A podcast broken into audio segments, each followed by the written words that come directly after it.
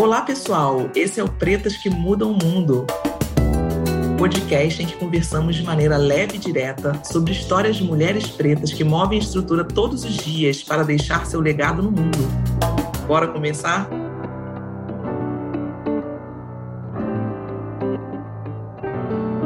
E se eu pudesse dar um único conselho a você que é um jovem líder ou a jovem líder que eu fui um dia lá no início da minha carreira, 20 anos atrás. Que conselho seria esse? No papo de hoje, fechando a série Cartas para Jovens Líderes, vamos falar sobre a importância do autocuidado, de você construir seu bem viver na jornada. Vou compartilhar exemplos, situações que aconteceram ao longo da minha vida e que me fizeram despertar para a importância de cuidar de mim tanto quanto eu cuido dos meus sonhos. E vou trazer também histórias de pessoas conhecidas para ilustrar o quanto é importante esse tema na nossa vida. Vamos juntas? Quando a gente tem uma paixão, quando a gente tem um sonho, né, um objetivo profissional, um objetivo pessoal, seja numa carreira dentro de uma empresa, ou seja pensando em empreender, abrir nosso próprio negócio, é muito comum que a gente queira colocar todo o gás da nossa vida ali para a construção desse sonho, né? Até porque muitos obstáculos vão surgindo no caminho, especialmente se você é uma pessoa negra, se você é uma mulher negra, esses obstáculos se tornam ainda mais difíceis superar as questões colocadas ali pelo pelo racismo racismo estrutural, por um sistema que não nos ajuda a avançar, é como se a gente estivesse nadando sempre contra a maré, né? Então a sensação é de que a gente é, não pode parar de nadar, a gente tem que estar ali fazendo mais do que os outros, trabalhando duas vezes mais, três vezes mais, para a gente conseguir colocar em prática aquilo que a gente deseja. E a gente segue, a gente vai na garra, vai na empolgação. Às vezes a gente trabalha também num ambiente que proporciona isso, num ambiente muito dinâmico, inovador. É... E quando a gente ama o que a gente faz, a gente gente também embarca nisso, né?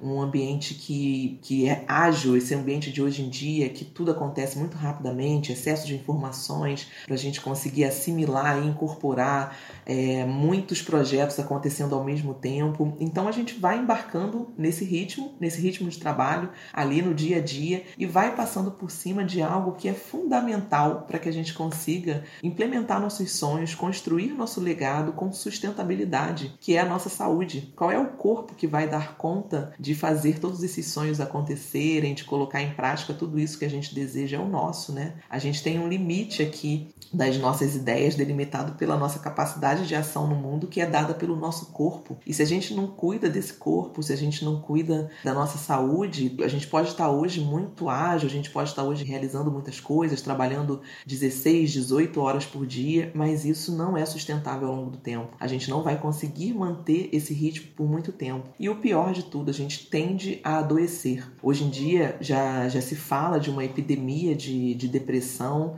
de transtornos mentais, muitas pessoas sofrendo com ansiedade, sofrendo com, com transtornos depressivos. É uma epidemia silenciosa. Muitas pessoas, inclusive jovens, já numa, numa idade muito novos ainda, tomando medicamentos é, para conseguir lidar com essa, com essa demanda, com essa pressão do dia a dia. E isso tem uma consequência, né? Tem um impacto a longo prazo. Não se trata apenas quando a gente está construindo uma carreira, quando a gente está iniciando aí uma jornada, não se trata apenas de concretizar objetivos grandiosos. É, hoje em dia se fala muito de ideias disruptivas, né? Como é que você vai conseguir mudar o mundo, fazer uma transformação muito relevante? É, não se trata só disso, se trata da gente construir o nosso bem viver. Isso é algo que eu tenho trabalhado muito fortemente nas minhas mentorias. A importância da gente construir nosso legado, de ter uma agenda como líder, de saber saber qual a contribuição a gente quer deixar para o mundo, mas ao mesmo tempo também construindo o nosso bem viver. Como a gente quer viver a construção desse legado, né? Como é que a gente quer usufruir, cuidar do nosso corpo, ter práticas que sustentem a nossa caminhada, a nossa jornada ao longo da construção desse legado, dessas ideias aí extraordinárias que a gente quer trazer para impactar positivamente o mundo. Então é sobre isso, é sobre a gente se olhar como parte desse processo, a gente entender que a gente gente é parte primordial desse processo é, de construção da nossa história. Eu lembro muito bem quando, em 2013, é, logo no final do meu estágio de doutorado sanduíche, eu tinha muita vontade de engravidar. E aí, na minha cabeça ali de planilha de Excel, né, ia ser tudo certinho. Eu estava de licença para fazer o doutorado, então eu estava só estudando, estava de licença na ANS, e aí eu ia defender, e logo em seguida meu bebê ia nascer e eu já poderia emendar a minha licença maternidade ali com o finalzinho da minha licença para estudos. E aí eu fui tentando engravidar lá, é, considerando essas datas no final do meu estágio de doutorado sanduíche e fui seguindo o fluxo. Mas eu estava tentando engravidar, é, só que muito desconectada do meu corpo, né? Tentando engravidar, mas num ritmo muito acelerado de estudo, de querer aproveitar todas as oportunidades que estavam ali na minha frente. Esse estágio de doutorado sanduíche já foi uma coisa assim, eu não fui para um lugar só, né? Eu fui para Lisboa, depois Londres, depois Genebra, então já tinha sido um, um processo de estar tá muito conectada com o estudo, com o trabalho, mas muito desconectada de mim mesma. E o que se seguiu é que eu é, voltei para o Brasil. Logo nessa sequência que eu volto para o Brasil, eu já tinha uma viagem para participar de um congresso nos Estados Unidos e me senti mal lá nesse congresso. Tive um sangramento, achei que era menstruação, é, voltei para casa, passei muito mal no, no avião. É, e chegando aqui, eu tinha mais, mais duas viagens agendadas, né? Fui ao médico, descobri que estava grávida, mas não parei. Aquilo não foi suficiente para eu é, reduzir o ritmo. Falei, não, eu tenho mais essas duas viagens, eu vou fazer. Então, o início de gravidez que se apresentava com um sangramento, alguma coisa esquisita ali, e eu fui passando por cima.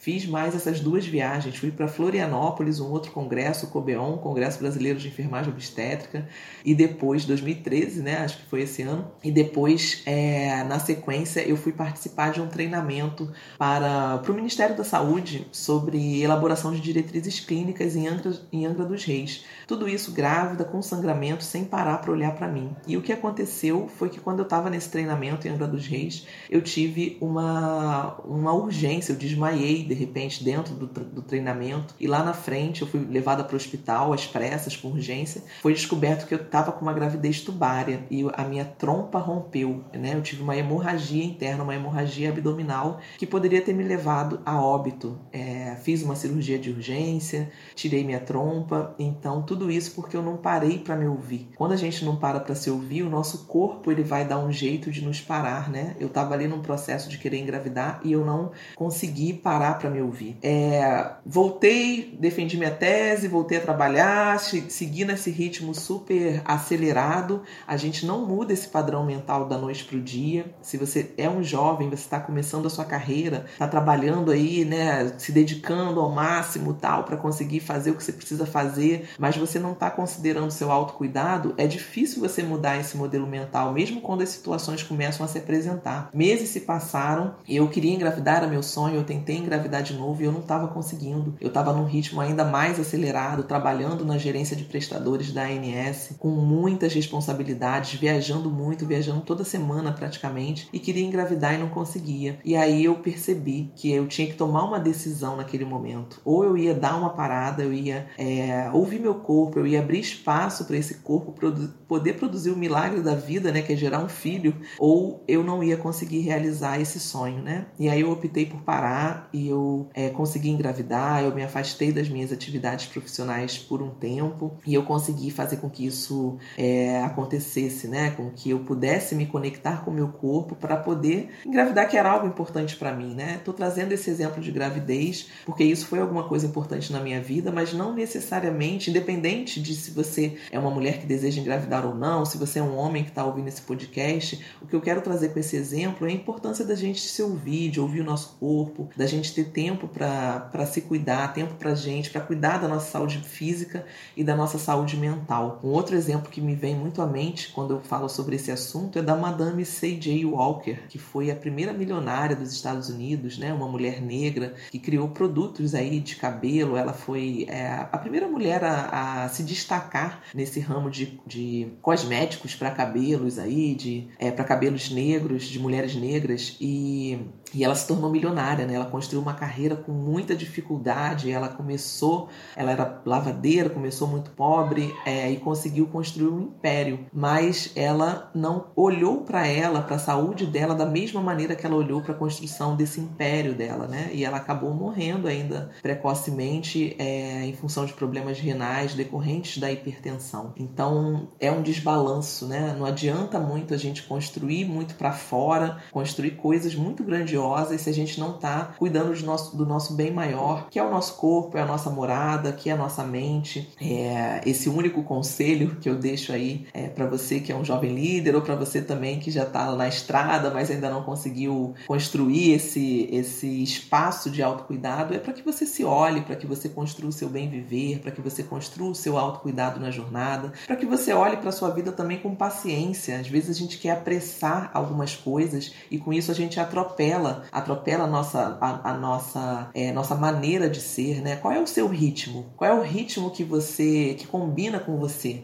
Será que o seu ritmo é esse ritmo acelerado? Será que você está tentando se aproximar do ritmo é, que não é o seu para se ajustar? Então entenda aí qual é o seu ritmo, qual é o seu ritmo de trabalho, qual é o seu ritmo que você se sente confortável, que o seu corpo se sente confortável e trabalhe nesse ritmo. As coisas vão acontecer, as coisas vão dar certo. Você não precisa se negligenciar, se abandonar no caminho para atender uma, uma demanda externa, algum objetivo ali que às vezes você não sabe nem bem por que você está correndo tanto tanto. Então trabalhe a paciência, se escute, tenha espaços de autoescuta, espaços de autogentileza, espaços de é, olhar para você, assentar tudo isso que você está vivendo, deixar isso, essa energia se assentar e se renovar no seu corpo. Dinamiza a sua energia, dinamiza o seu axé, que as coisas vão caminhar de uma maneira muito mais leve e de uma maneira é, com muito mais significado. Então é sobre isso. É, a gente está chegando aqui ao final do, do da série Cartas para Jovens Líderes.